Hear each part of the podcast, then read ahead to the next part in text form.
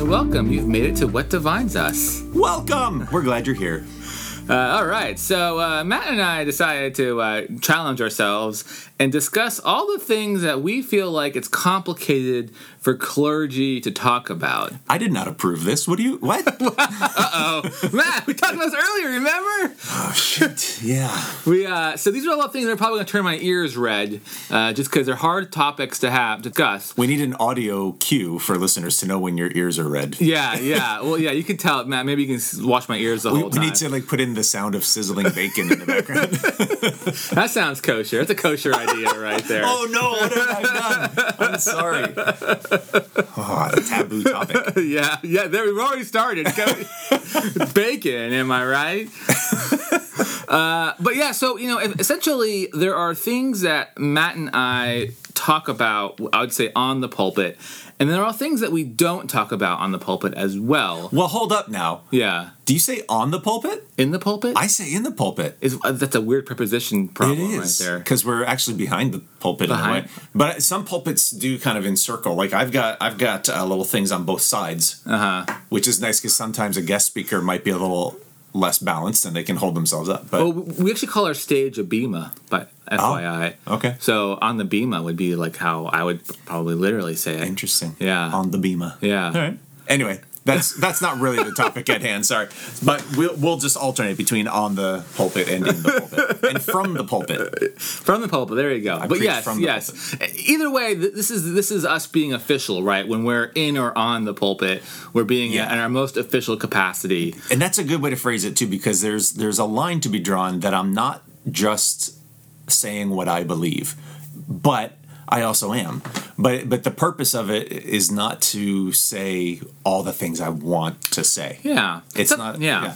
I like sometimes I like to remind people remind people that us clergy we're also people, uh, Mm-hmm. and uh, but often we have a mantle that we fulfill as well. So uh, Mm-hmm. I'm a, I'm often the the rabbi at my congregation, and that's more than just my person. It's my title that I that I sort of like enter into. a, a role that you're, yeah, that or you're role. fulfilling Yeah, exactly Uh-huh. right. I imagine the same for you too. Yeah. uh, and that's an interesting balance to make between sort of being like Abram, sort of like the human being, and then Abram, the rabbi. They're not always the same person. yeah Uh, I, Yep. I, I want to know how it's like for you, Matt, but that's kind of Very true, and and sometimes they are like it's a role, but it's also a role that probably like you, I've felt a calling to since a pretty young age, and so it is wrapped up tightly with my personality and my private life.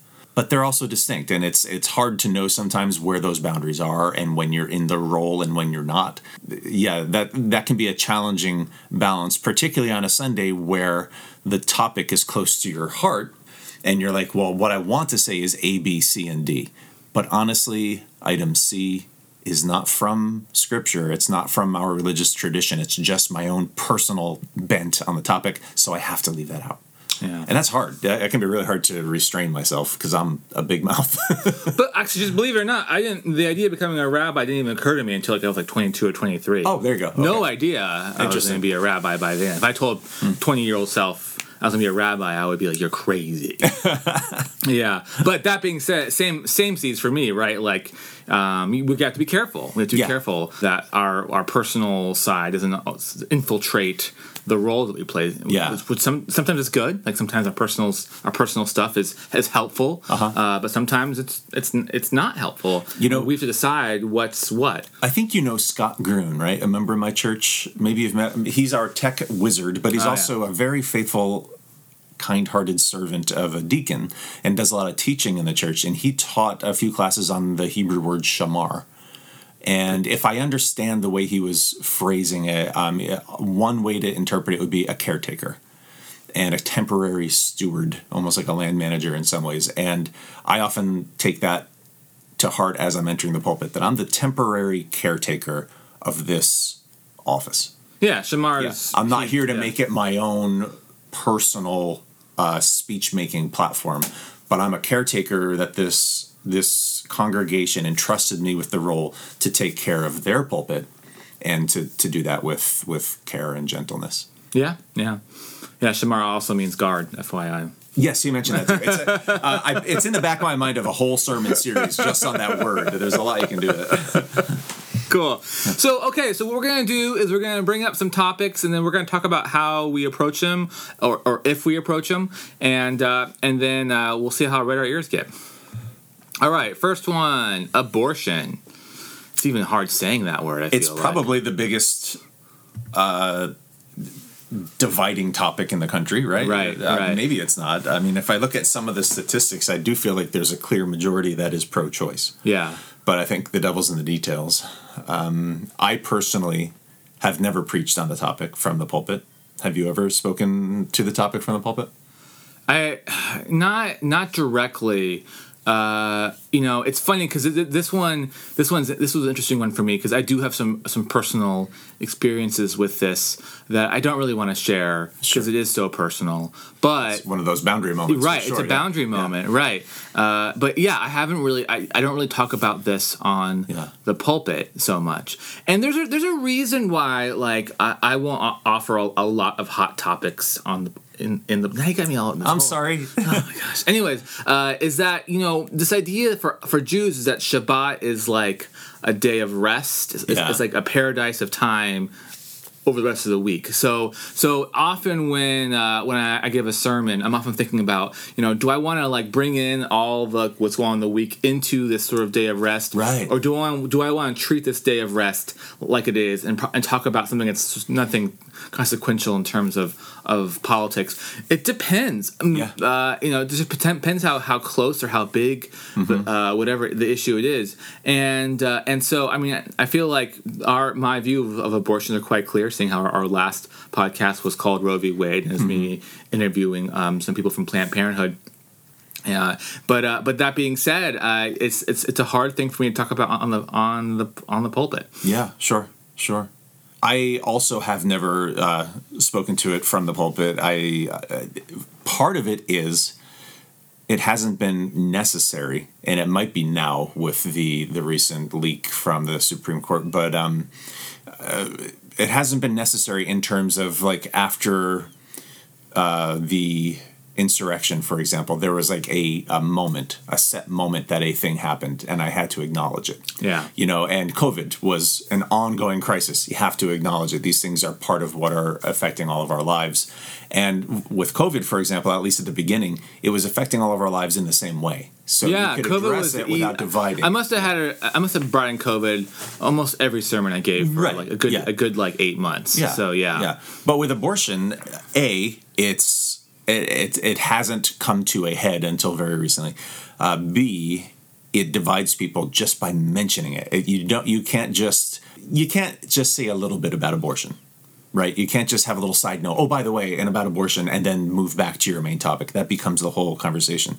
And and see, my my view on it, I don't know that it fits neatly into either camp of pro-choice or pro-life. Other than I do believe that the laws should mean that it's free and available to everybody who seeks one. But of course, in in, in my heart, I also feel like there should be few, and so we should have contraception and sex education for everyone Yeah. so that it becomes the thing that people choose less frequently. I think yes. I mean, I'm the same. I think the capacity for family planning Yeah. is the most valuable component of it. But, uh, and I'm sorry to interrupt you, but I think I want to point out that the conversation you and I just had in those two sentences back and forth Yeah. is more than you usually get, Yeah, right? Sure. All you can say is pro or anti, boom, and that's the end of it. there's a lot of problems with this because first of all something to consider is that any times there's like say like a, a miscarriage and a procedure to deal with it Mm-hmm. that is considered an abortion matt it's not it's not the abortion that we're thinking about Mm-hmm. Right. uh, but but a, a failed pregnancy requires will, will require an abortion and, and, a, and a failed pregnancy requires medication Yeah. that's often the same Yeah. medication used for abortions and this is where this is where the black and white turns to like gray Right. uh, because you know what how what we what we call these things is is usually referred to as an abortion as well, Mm-hmm. Right. Mm-hmm. uh, and necessary for women's survival after a failed pregnancy. So this is this is part of the conversation. Is that I think this issue is much more nuanced Right. than uh, than than sort of like what the national conversation is offering, Mm-hmm. and and the fear is that it won't ever whatever whatever happens Yeah. won't won't deal with the nuances of it.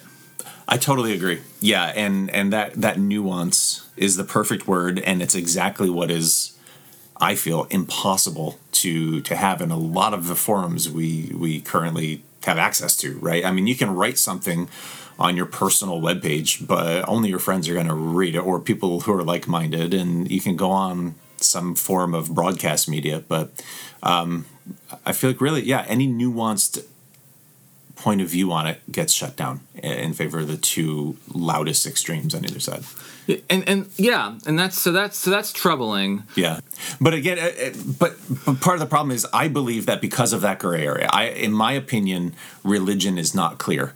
Yeah. On the topic, and in my opinion, science is not clear in terms of you know uh, when does a uh, like in questions of viability that a lot of people bring into the the conversation. Science is not clear and religion is not clear, and therefore we all need to step back and allow a woman and her doctor to move forward based on the moment, uh, based on their on their discussion. Because there's not some lightning bolt from heaven saying, "Here is the truth." Right. We don't right. know. So acknowledge our own ignorance. Yeah sorry, what were you saying? Well, I was going to say, you know, another component of this that I would say a lot of pro-choice people are saying is that it, it, this feels like Christian nationalism trying to control their bodies, mm-hmm. uh, and that's sort of the vibe that they're experiencing. I would say more than a vibe, but like that's the pressure yeah. that they're experiencing from this leaked uh, Roe v. Wade uh, memo from the Supreme Court. Yeah, because I think all of their motivation, and they, I mean, the pro-life side if I understand it correctly, all of that motivation comes from a conservative Christian interpretation of Scripture. I don't think there's a lot of motivation that's anti abortion from other stances. Do you think that's fair to say? Yeah, yeah. I mean, I, I think that's pretty fair to say. I still think that, like, even within more conservative Jewish circles, you're gonna. I mean, okay. like, I mean, we have lots of texts in Judaism that that is, I, I would say, really offers a, a pro-choice stance. Yeah. But you're still to have uh, a number of Jews uh, who are, who are not who who are I say more pro pro life. It just but a lot of times depends yeah. on the person than it does. But, but you're right though, and that's what and, that's, that's what a large group of people are saying is that this feels like a, a Christian's trying to push their agenda onto our bodies. Yeah. No, yeah, when I say "are," of course, I mean women, women right. bodies. and I don't know that I agree. Uh, this is kind of a little nitpicky, but I don't think that those conservative Christians wanting are wanting to interfere with bodily autonomy. I don't think that's how. I don't think that's what they think they're doing. Yeah. Does that make sense? It's not like they're nefariously twirling their mustaches saying we're going to seize control of bodies. I think from their religious perspective, they consider the fetus a human life and therefore think it should be protected by law. Again, I'm not saying this is my worldview. I'm just sure. trying to understand their worldview. Yeah, and, and you know, I think I've already heard articles called the summer the summer of rage yeah. Right. And and that's interesting a way of describing it because I feel like r- anger is a, what a lot of these people have, and, and, the only thing I feel that they have the capacity to, to, do in order to make this change possible. Mm-hmm. Right. And on either side of this is just so much anger. Yeah. And, and you know, and, and, it makes you think like like it's it's a fascinating problem, and uh, and you know, I, I, think I think it's clear that you and I are are very much pro-choice mm-hmm. and very much yeah. into sort of like this is about uh, a woman's opportunity to choose what they want, how they want to plan. Uh, and it's just, but we see these, we see anger from all ends about yeah. this, and as you pointed out, uh, it prevents us from really, really looking into the nuance of this of this yeah. issue. Um, and uh, and so I don't know. It's like it's like it's something that it, it's so it's so difficult that I I don't think I I actually would preach about it. Yeah, and and again, if it there is also the the question about which things if they're going to be preached on, does should it be a heterosexual white Christian man again making the comment? So when yeah. I'm saying things, I sometimes feel like, oh, do I do I find a person who's more appropriate to be the the bringer of this message, or do I take this opportunity that I've got hear the podcast microphone or the pulpit or wherever I'm speaking and just do my best to say what's right. Well, we did know? that with Roe versus Wade. You know, right, right, we, exactly. That episode, we, that's exactly what we did. Yeah. We, we took a, we took a back step and we let someone else explain that. Well, here's the difference, though. Again, taking it back to how clergy choose what to talk about um, is on a Sunday morning, that's not the same as a podcast, right? Those are really yeah. different moments. And to have them come in to speak from their role as representatives of Planned Parenthood to say, here's our professional expertise. Great, that's wonderful. That's very different than a sermon, which is more directly, in our tradition anyhow, is is um, an interpretation of that day's scripture reading, right? And proclaiming that scripture passage into how we lead our lives. Uh-huh. And that's a different skill set than a public speaker or a uh, uh, a president of a nonprofit organization. Those things are great too. It's just different. Yeah. Yeah, I mean, you and I, we write sermons every week, and we got to figure out how to deliver Yeah, them. it's a That's different- entire skill set. It's a different there. skill. Yeah. Yeah. Yep. So again, that's another reason. I don't think I would preach on it either. There are other hard topics I have preached on, but some, but there's just a whole, gosh, a whole uh, what's the word rubric of things that I, you know, when I'm just sussing it out that week, should I or shouldn't I? And maybe this is our segue because right now I'm halfway through writing my sermon for this coming Sunday, and I am going very vocal about gun control. Yeah, and gun control is the, uh, is another topic that I think a lot of clergy struggle to figure out Yeah. how to s- preach about it on their uh, or in their pulpit, if you will. And uh, I I don't. Uh, so you know another thing to think about too in terms of my community, which I know very very well, is that it's a big tent, right? I'm, Yeah. I've, there's only two synagogues here in Anchorage, and so I have a lot of different kinds of Jews uh, at my community, and I want all of them to feel welcome. Which is why I often take a, a Shabbat at the time of rest stance in sort Yeah, of my yeah. sermonizing, so that I don't accidentally um, uh, disenfranchise a, a group of my community. It's something that I have to be very careful about. And, and so, Mm-hmm. Gun control is a is a is a near and dear topic to many people, um, and people feel very passionate about it. Mm-hmm. Yeah, that's the truth. Yeah. Uh, and and so I, I I choose not to really talk about gun control. Yeah. Uh, in the pulpit. we had one member of our church leave. I think it was my first or second year here, and they left our church not because of anything I had said, but because the national denomination had taken a stance on gun control in, in favor of gun control. And he said, "That's it, I'm out." And so I said, just to support what you said, it is such a touchy topic, and it will make people leave. I also know that you agree with me that there is a time to make people uncomfortable. There's that old that old idiom of preaching, which is to uh, comfort the afflicted and afflict the comfortable. Yeah. And the question then becomes, all right, is this the time? Well, let's Is so this the time? yeah, you know, we don't know. There's no My- rule book I, uh, for when it's time. Yeah, for that, I, I use that statement almost all the time, Matt. Yeah, yeah. and for me, it's usually I always afflict the comfortable on sort of like more of like a one-on-one kind of thing. Uh, I don't try to like afflict an entire crowd of people. You start your sermon by going, "How you doing out there? Is everyone comfortable?" Oh, wrong answer. We're gonna change that. Yeah, yeah. That's Yeah. not that's not how that's not how I roll. But uh, I will I will afflict the poor person who feels who seems too comfortable to me, and I want to be like, okay, let's. I think we should pause the podcast right after you say, "I will afflict the poor person." out of context. Yeah, yeah, yeah. Um, it's a tough one, and again, I don't think I've ever preached. uh, I've preached on. Sadly, we've had we've addressed many mass shootings in our sermons. Yeah. right. And it's it's one thing to say we pray for the families and we hope this never happens again, and our our thoughts and prayers kind of thing. Um, but I suppose through repetition, I it's just getting more and more difficult to not say the answer is obvious. Well, it's interesting. Like I feel like with this this unfortunately new school shooting that occurred at Robb Elementary, the the thoughts and prayers platform has been less defensible Yeah. this time than, than in previous times, um, and I find that fascinating. That suddenly people who are saying thoughts and prayers, they're getting they're getting They're getting called out on They're getting it, called yeah. out on it. Yeah. Well, Yeah. and that's been appropriate since the beginning. That it's always been thoughts and prayers and action. It's got to be all three. You can't Yeah. just do thoughts and prayers and leave it at that.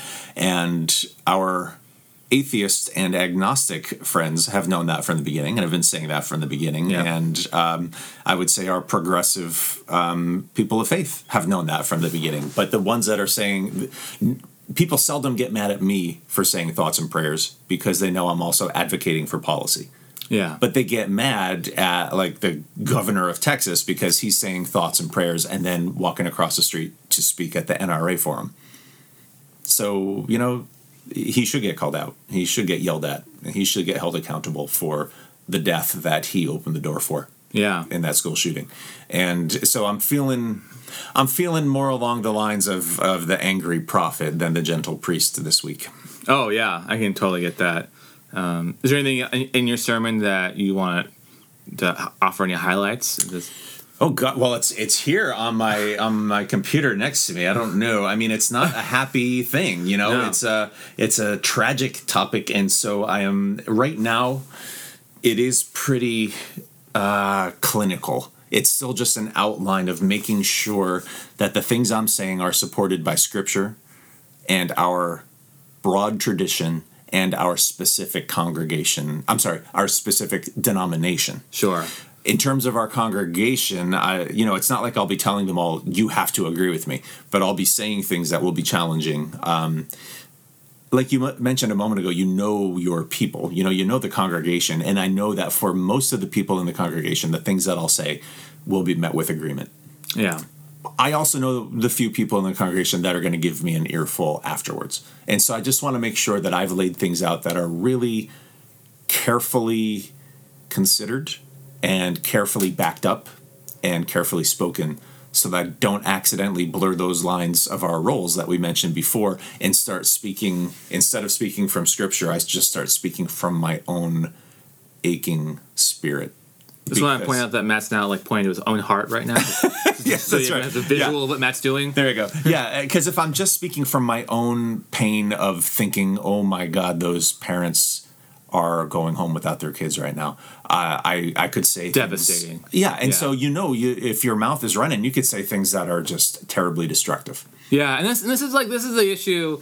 I think, or, or the balance that us clergy have to like walk is that like you know it's devastating to think about those parents, Yeah. or thinking about those parents who had to wait to know whether their kid was alive or Right. dead, right? For You such a long time, for such a long Yeah. time. Like all that is so painful to think about, and that and and that drives us. Like I Mm-hmm. mean, that drives me for sure. Those kind of thoughts are like this is we. Our, our, our job is to produce good in the world as clergy. Like our job is to make is, is to make the, the world a better place. I feel like Yeah. um, and so, in some ways, it's those things that drive me to want to do that. But at the same time, I have to be very careful about what I say and how I say it, Yeah. so that we're successful and not hurting ourselves in the process. You know, it's just a crazy. It- it's a uh, hard balance, and Yeah. I think what you might be alluding to a little bit also is you're not just.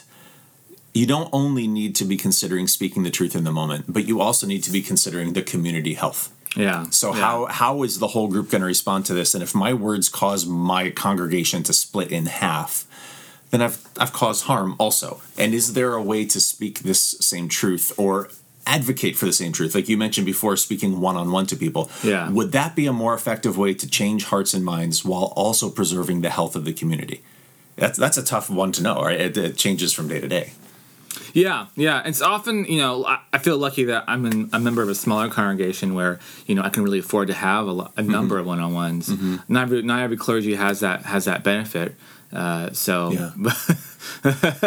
but uh, but yeah, but the one-on-ones is is usually, you know, it's not on the pulpit, right? Yes. And and that's how. But it's another way that we we, we work. Yep. Is is trying to convince people off the pulpit as well.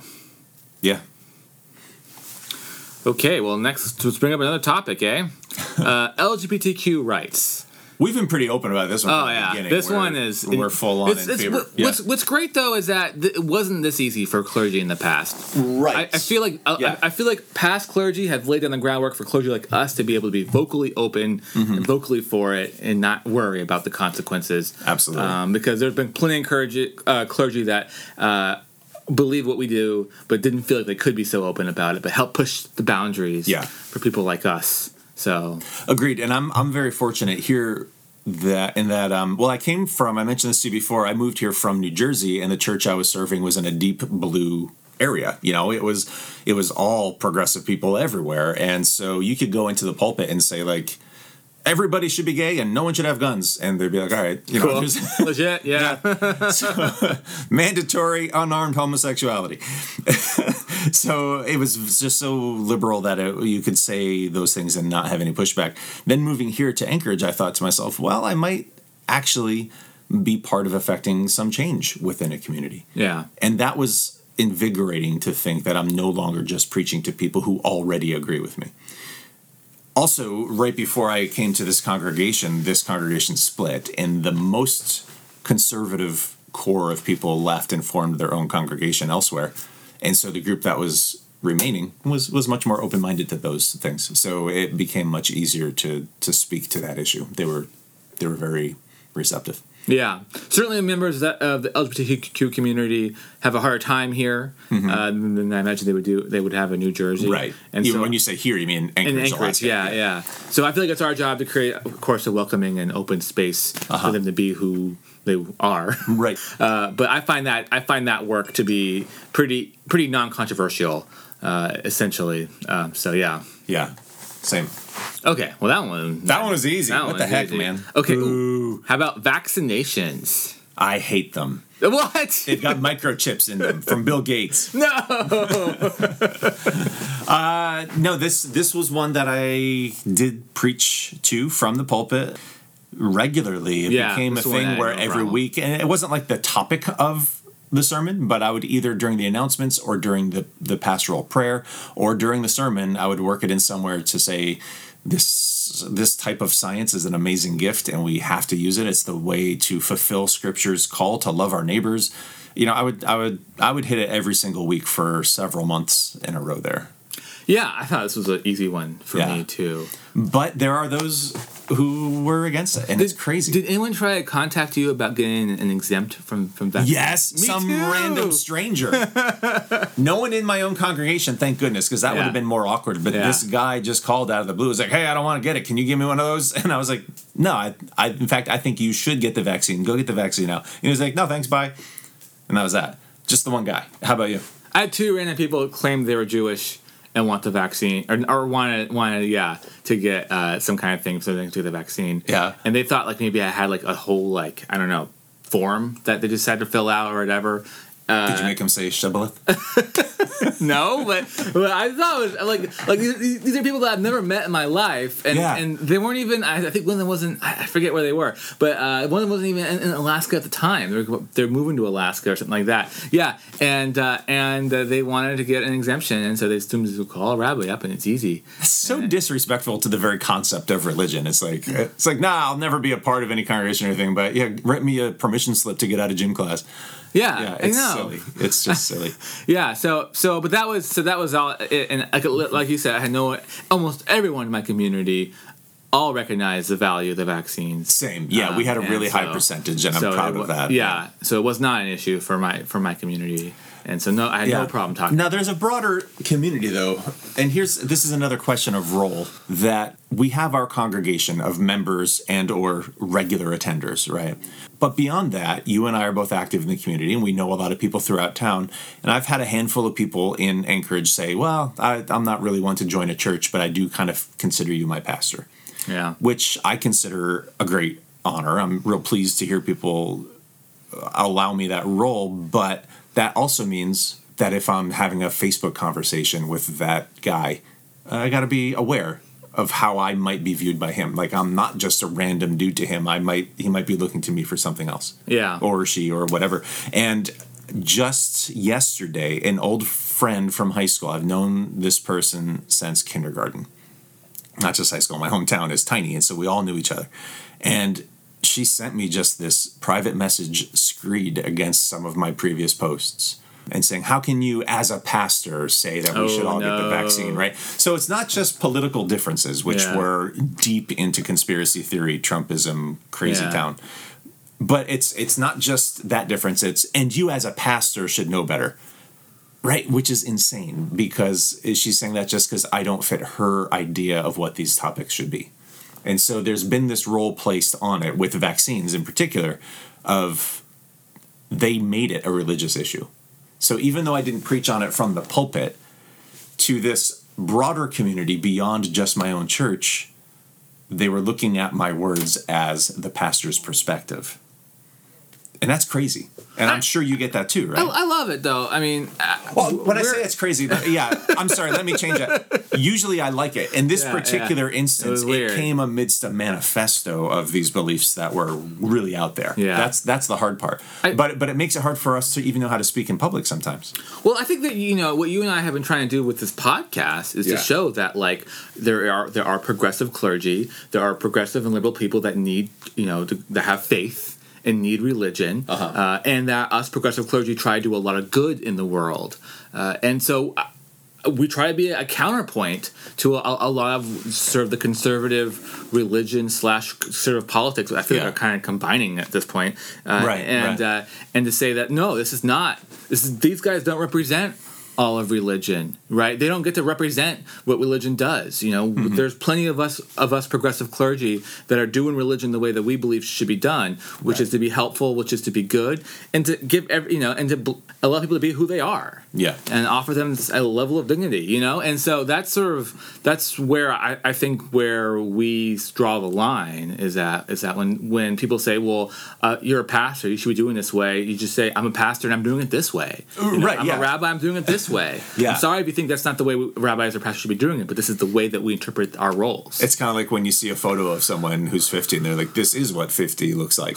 right? It's like, that, that by definition is what a 50 year old looks like because that's a 50 year old. And yeah, by definition, what I'm doing is what a pastor does. Right, right. And that, that doesn't mean it's right. It might be this is how a pastor screws up royally, but it's, it's all Well, no, but that's a pro- that's a problem too because when pastors do screw up royally, or when whole when whole denominations of churches Yeah. screw up, talking about Southern Baptist right you know. right now. absolutely, yeah, yeah. uh-huh. That uh, that hurts us. That hurts all. Like Right, that. I mean, like right. we're we're hurting. Like you know, I I never have my door uh, closed when I have a minor in my room. Same. Right, and Yep. and part of it is because of what happened with the Catholic Church. Right. Right. I'm not Catholic. I'm not a priest. Um, but but I'm a religion, Mm-hmm. and so I I I'm paying a penalty for those guys' actions. Yeah. You Yeah. know, and so I'm really. Tr- I think you and I, our job is really to create a counterpoint to that, and to show that there are still good, there are still there are good clergy in this world. Right. And Uh, for instance, our denomination and congregation have very strict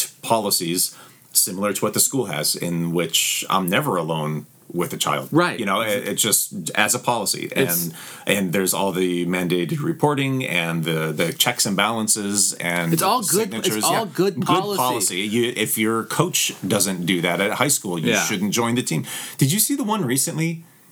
A basketball team, I think here in town, where they were having kids or parents sign like you you know you give permission for photos online and this Yeah, and, yeah, also and also you won't sue us if there's an abuse scandal or something there was some that that's not exactly what it was but it was something really disturbing in there Never heard. This is. This oh my golly news. all right put Uh, a put a pin in that for the next Oh man, episode hot 'cause goss. it was hot it- goss for next episode. it's Yeah. not gossip. It was in the newspaper. You know, it's out there. And they said, of course, like, oh, we were told by lawyers we should do it. And so there it was. We'll take it out. But it was disturbing to see in there for sure. yeah. Crazy stuff. But yeah, of course, we we follow strict guidelines and hard and fast rules to say here's what we can and can't do. It's just to protect people. and, and th- those are good policies. Yeah. and they're very reactionary to what we've what we've seen as possible Hmm. Yeah. Mm-hmm. of how clergy can treat you know minors. So yeah. Anyways, that's very yes. So we're on the same page on all of these issues, it seems, and uh, yeah, sussing out the details of where to, where we speak about them and how, and it's different from the pulpit than it is one on one, and that's different from like social media or Right. out if we're just out at a restaurant somewhere. Should we do next topic? Sure. President Trump. Oh, Oh no! I didn't know that was on the list. Yeah. Jeez Louise. So this is an interesting one. I, before I go personal, I just want to know, like, I, I've been following the uh, like a, a big problem that a lot of pastors have had in the news, at least that I follow, is that like they themselves, I would say, are Republican, but not necessarily Trump supporters, but their entire congregation sort of got sort of riled up in sort of the whole, the, I would say like the MAGA phenomenon, and they themselves, these pastors, were pushed out of their own church because Yeah, they yeah. didn't they didn't want to join in on that. I've seen that So so I feel like. President Trump is actually a very polarizing figure in religion. Uh, Oh, be- yeah. That's a news flash. I know, but but but like you know, it's funny because in, in Judaism, our our synagogue isn't really a, a a political entity the way that many churches have become, right? You know, a lot Hmm, yeah. a lot churches have been like vote. You know, here's what you, or, or offer a list of people to vote for, which is not which is ill against the Johnson Amendment. That's as right? kosher as bacon. Right. yeah, yeah. Uh, but uh, but anyway, still a very polarizing uh, figure. Yeah. Uh, and but I think in more, I would say, progressive communities like you or me, most people feel the same way. That being said, like I mentioned before, my congregation's a big tent, so I definitely got congregants that are Republican and and voted for for Trump. Yeah, I mean, uh, and I I do my best to follow the Johnson Amendment, and that's hard because I know real Trump supporters don't. They'll go right out from the pulpit and preach in favor of him. And just FYI, Johnson Amendment Yeah. is uh, if you support a candidate as a religious institution, you risk losing your 501c3 tax status. Yeah. So it's not illegal to support a candidate. It's just you You risk. you, you risk you risk your tax status if you do. The crazy thing is, there's no enforcement of it, like ever. You totally could get away with it if you wanted to, with no penalty. And from what I've seen, the only ones doing that are the Trump supporters. Yeah. The rest of us are trying to follow the spirit of the rule. Um, yeah, I mean, I didn't speak to him by name except for when he said something as a candidate. I think it was the grab her by the statement, Oh, yeah. you know, where I just said, you know, that's just a terrible thing for anyone to say about anyone. It shouldn't.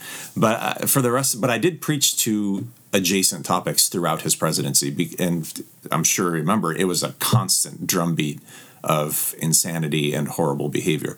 When he stood in front of the church and held the Bible up Oh, upside yeah. down, Oh. I mentioned it by then by name then as well. I think um, so. Not as a candidate, but as one individual person's actions of being terrible as you know as as a leader and and behaving in a sinful manner. I spoke to those. Um, I don't think I got any pushback on either of those from anybody. It's uh, again, I think it's a question of discretion. If you preach against one topic or one person every single week, people are going to be, like, "Come on, man, move on." You know, you're- Yeah, you're, and- obsessing. And, and President Trump has been a really interesting uh, figure, sort of in the Jewish world too, because he was so pro-Israel, right? He even moved the uh, American embassy Right. uh, to Jerusalem from Tel Aviv, which is a big deal for a, a, a lot of Jews, in, you know, in Yeah. our in our community. Um, and but uh, but white nationalism also became a big so thing. bizarre that So- a guy could try to represent both. Yeah, yeah, yeah. I mean, but, no tent is that big. Yeah, so and so you had actually, I mean, honestly, it was polarizing for our, for the Jewish community, right? Yeah. Because you had a you you've never had such a pro-Israel uh, president before. I mean, because no president has been willing to move the embassy, the American embassy, Uh-huh. uh, and and so, but but then later, uh, unfortunately, Trump President Trump said he did that for the evangelical Christian vote, right? He, he moved the embassy not for the Jewish community. To which I have to respond with a very well educated and nuanced statement, which is, well, doy. I mean, Well, no, no, duh. That's uh, he did everything just to, It to gobble up a it vote. surprised me he said it out loud because like it, Yeah. yeah, that, that's the part that really got me is that if he'd been quiet about it uh, it would have you could have argued that he he was doing this for you know the Jewish community and you've got a plenty of of Jews that loved him for it uh, Hmm. um, but uh, but when he when he publicly said no no no it's for evangelical community that was that was a big that was that was that was painful Yeah. yeah, that's that, it's just tough to not mention it by name, but certainly outside the pulpit, I, I worked as hard as I could to do everything to stop him from continuing to do his terrible harm, and he's still doing it. Yeah. Yeah. All right. Uh, so our next topic: wars in general. Wars is, what, is what I wrote. I don't know why wars in general. Because I guess because no, I know why. Because we're having the, we're having the, Ukra- the Ukraine war right now. Yeah. Which is which is of course incredibly unpopular uh, to support Russia at the moment. So It's so it's so an easy one it's to an talk easy about, one yeah. to talk about. Yep. Um, but there are there are wars in the past that have been more complicated. Yeah. Uh, like our American invasion of Afghanistan and and Iraq essentially. And if I remember at the time, I was in my first year of seminary, you were in high school. You said right? Yeah. yeah. So for 9/11, yeah. Yeah for high 9-11 and so if i remember that correctly it would have been unlikely for anyone to preach against that war um, because there was just such a monolithic response from much of the us that we should go ahead and do that the iraq invasion shortly thereafter had a lot of pushback Yeah. know. but but on the afghanistan one i think everyone felt like oh this makes sense it seems like the people that attacked us were being housed there and so let's stop that um, so to preach against that one, no, that would have been a different deal than preaching Yeah, against Afghanistan. But also, like you know, us clergy, we, we try to be unifiers, right? Mm-hmm. Uh, and so I, I can see that being complicated, wanting to wanting to, to, be like a unified front as a as a country and trying to support that makes sense to me. I mean, Hmm. we now know the, in hindsight the quagmire Afghanistan became, but I think if I were not in high school but actually a rabbi, I probably would have would have been pro. That's a question, and I, I I remember know. at the time thinking to myself, "Well, thank goodness I'm not Yeah, yeah, in a pulpit yeah, here because I, don't know what I would do because I I can see the pragmatism of it, but I can't in good conscience say hooray for a war." Yeah, and I was never. I was Yeah. I- even as a kid. I, I was a kid at the time, right? And still in high school, I was never for Like, hooray, the yeah. Iraq invasion. I thought that right, was right. pretty ridiculous. I, I think I don't know if this is apocryphal, but um, Dietrich Bonhoeffer, who was involved in the plot to assassinate Hitler, he was a theologian um, and a, a German pastor. He, I believe, framed the war against Hitler in general and also the assassination attempt. He said it's not good, but it's necessary. Um, and so I can see that, like in World War II, where people often use as an example of a just war, you know, to from from our response to it.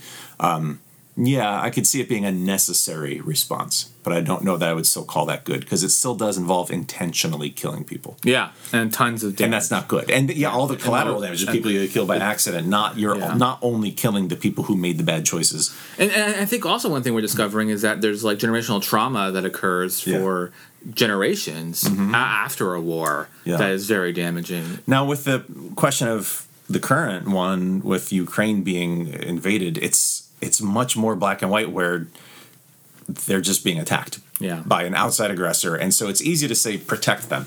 That's Yeah. different than saying I I would never, I never have, and still wouldn't ever say, "Oh, I hope the Russians get killed and bombed back to where they came from." Right? That's not that's not the hope we're going for. But for the invasion to fail, yeah, you know, and for Ukraine to prevail, yeah, I For, wouldn't. for Ukraine to be able to build, rebuild, Right. Yeah. that would be yeah. amazing. Yeah, and it's pretty. That no problem. But I also feel like Yeah. it's it's that question of uh, if you're in a car with a really sensitive accelerator, you want to be careful not to tap the gas too much because the car will rocket off forward. And I kind of feel like from the pulpit saying something in favor of a war is a little bit like that. Like, Yeah. Now settle down, everybody. you know, we're going to say there's some there's some elements to this that we need to acknowledge are necessary, but let's remember the horrors that have been done in the past when church and state decide to go to war at the same time. You Yeah. know, it can it can be a a bad concoction. Okay. Well, yeah. Uh, next topic: death penalty. I don't know if that's really one. I think I mentioned that on this list, and I'm now thinking about it. I don't This know. one's that's so easy. hot- I'm just against yeah. it. Yeah. I mean, we got lots of famous ancient Jewish rabbis that are always against the death penalty. Yeah. uh, and can't can't stomach capital punishment. It's so like even in like in our own like rule, our Talmud, our, our Jewish sort of rule books, if you will, uh, they make capital punishment so hard Yeah, that it's almost yeah. impossible to pull off because just us Jews can't stomach it. You Right. know. Yeah. Uh, so this is Uh, I'm totally opposed to it too, and, and and even despite the theological arguments, it also just doesn't work. I mean, there's no evidence that it's ever worked. People will say things like, "Oh, we got to go back to when we did that." I'm like, "Well, you still had crime then. If if it was so effective, why did you still have crime back in the day when you had the death penalty?" And uh, yeah, not only is it not effective as a deterrent, but we so frequently get the wrong person. It's yeah, it's a terrible idea. Next, uh, economic justice. I'm opposed to it. You're you're opposed to justice. Yes. no, this is a tough one to, to know when to preach on it because Yeah. again, it, you could you could do it every week because it's an ongoing, sustained condition. systemic Yeah. too, and Yeah. how, how big it is and how many parts there are to it. Right, and and we're never outside of that system. It's it's ongoing. So so you just you have to pick and choose when it's the most pertinent and appropriate and useful. Yeah, for me it's childcare. I I Yeah. preach about that semi regularly. You have childcare, a childcare in your building, so you have a handy reference point, Yeah, uh, yeah. or preschool, or I have a preschool in my building. Uh, I'm an I'm considered an administrator of that preschool, and I've got two children who utilize it. So Mm-hmm. Wowzers. I got the triple triple threat Nice. there. Yeah, yeah. So so for me, it's really easy to say how important and valuable childcare is. Yeah. um, and I have no problem. Yeah. Preaching that from the from my pulpit at least, I don't. see- It feels like it's like a non. I don't see how she's even controversial. Maybe it's not as controversial as we thought. Well, until you start getting down to the brass tacks of how to make it happen. I think that's Yeah. one way a lot of these topics can get broached is if you say, if you keep it in the theoretical realm, people would be like, well, okay, I disagree with you, but I suppose we're all right. But then if you say, I think childcare is good, and therefore the government should provide free childcare to anyone who Yeah. asks for it. Yeah. Then you're going to get pushback because you made it a policy that would impact them. Yeah. Through their tax dollars. Yeah. So like, so when it comes to preaching, there's often towards the end something called the charge. Yeah, yeah. Right, and so that's the idea. Like, well, here we just us clergy just just give you a bunch of good things to do, uh, or good or good good values, if you will. It's the here's- it's the therefore moment. therefore all the here's stuff we what talked you about. got to do. Now go take action. Yeah, yeah, and I always struggle with the charge because I, I, I feel like I feel like I feel like going and saying now go now go do something about that isn't is like is is okay, but I'd rather say and I figured out what we can do about this, which is so much better, but so much more complicated to pull off. Because often it requires more than just writing a sermon. It requires like a whole, it requires Yeah. like a whole like like programming and like you know Yeah. event planning or or networking. I don't know. It Uh, is a hard bridge to build, yeah, but but if you don't, then you're just like, here's a bunch of stuff I thought of. Go do something. I don't know. Yeah, yeah. So, but that's the thing is that like I, I feel like if I mean I don't often give political sermons. I don't like I said before. Yeah. I, I'm often try to I try to practice the idea that Shabbat is a place of rest. Um, but so that once in once in a while when I do, I really try to have like a, an ending that like a charge that like I've, I've done. I figured out how to how to how to how to like get Yeah. people to go and do. I, I don't know. That's Well, I think that's hugely important, even on a Shabbat rest kind of sermon, where I've preached sometimes about how important it is to um, to make time in your life to personally pray and reflect.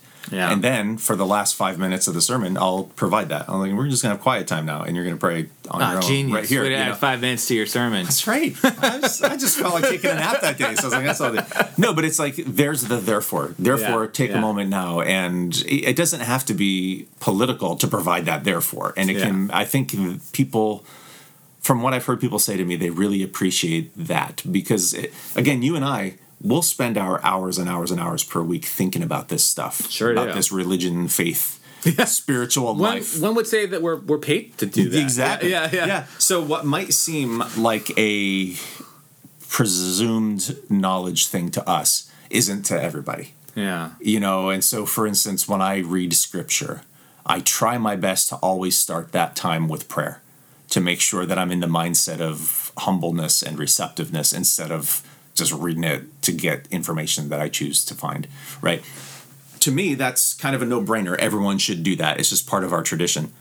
However, it's not a no-brainer for everybody. Most people that walk into a church on a day wouldn't think to say we should pray first before reading scripture. You know, and I don't even know if that's outside. I don't know if your tradition does that, but it's uh, part of how we were told to. But the, the the point being, you and I might make a lot of presumptions about how to be a religious person that don't apply to most people in their daily lives. Yeah. So when you give that at the end of the sermon, I think it's amazingly helpful. Yeah, yeah. Okay, well, uh, I think our final topic is racism. We're opposed. Opposed, Yeah. right, right. But it's interesting because like we're definitely opposed to racism, uh, and uh, and I think pretty open about about that on our pulpits as well. Yeah. Uh, but I, there is issues with like how like where we see it and how systemic it is and how ingrained it is into our society, and trying to like pull that apart can be controversial. Mm-hmm. Yes. I feel like. But there's also there's other issues too, like you know critical race theory, for example, where Mm-hmm. it's it's it's like a an, it's it's a complicated thing because from what I understand, it's only really taught at- as a college level class. Yeah. Uh, but it, it, it's a big it's a it's like a standard, like a, a flying standard for a lot of conservative. Uh, thinkers and people who you know who, who Yep. claim that's happening all around us. It's yeah. I think what you're saying, like a flying standard, you mean like it's it's serving as like a flag of the moment. Yeah, yeah, and I yeah. agree with both critical race theory. I think has taken on that role from Black Lives Matter, in which the people talking about it maybe we're talking about entirely different things from the left and the right. It just became the thing to argue about racism Right. you know and so if I were to say something about critical race theory from the pulpit this coming Sunday, people would define it whatever way they'd been told to define it by their own news sources. Yeah, well, I, yeah, I'm never going to talk about that. And so it'd be a whole different, Yeah, right? Yeah. So if I were to say, "Hey, everyone, don't be racist," everyone agrees because they all think they're already not. yeah, yeah. But if I say, "Don't be racist," and what that means is, and you give some real solid examples of what we do in our society, and they say that you'll then start to hear things like, "Well, wait, that's not racist," Right. Or I was just joking, you know, or the other things that people use to defend against racist stuff. And and that's where that pushback comes. It's it's been the concept is, is such that you can pretend not even pretend, you can believe you're not being racist even though you are being racist. Oh, that's how ingrained it is in, into Right. sort of in sort of in the American society. Yeah, and, and to separate those things is, is taking it's taking time. Like Yeah. it's a long process. Yeah. uh, and we're But then- trying. yeah, but then you got to. It's almost like a uh, like an autopsy. You got to get in there and dig things apart bit by bit to say this is the cause of the of the trauma. Here was oh, there was like all these um, years of us watching TV shows where there was only one black character and he was a criminal, right? Okay. Right, Well. I'm not racist. Oh, but yeah, I I guess I did always see things through that lens. You know? Yeah. And when you start pointing that out to people, that's when they start getting defensive.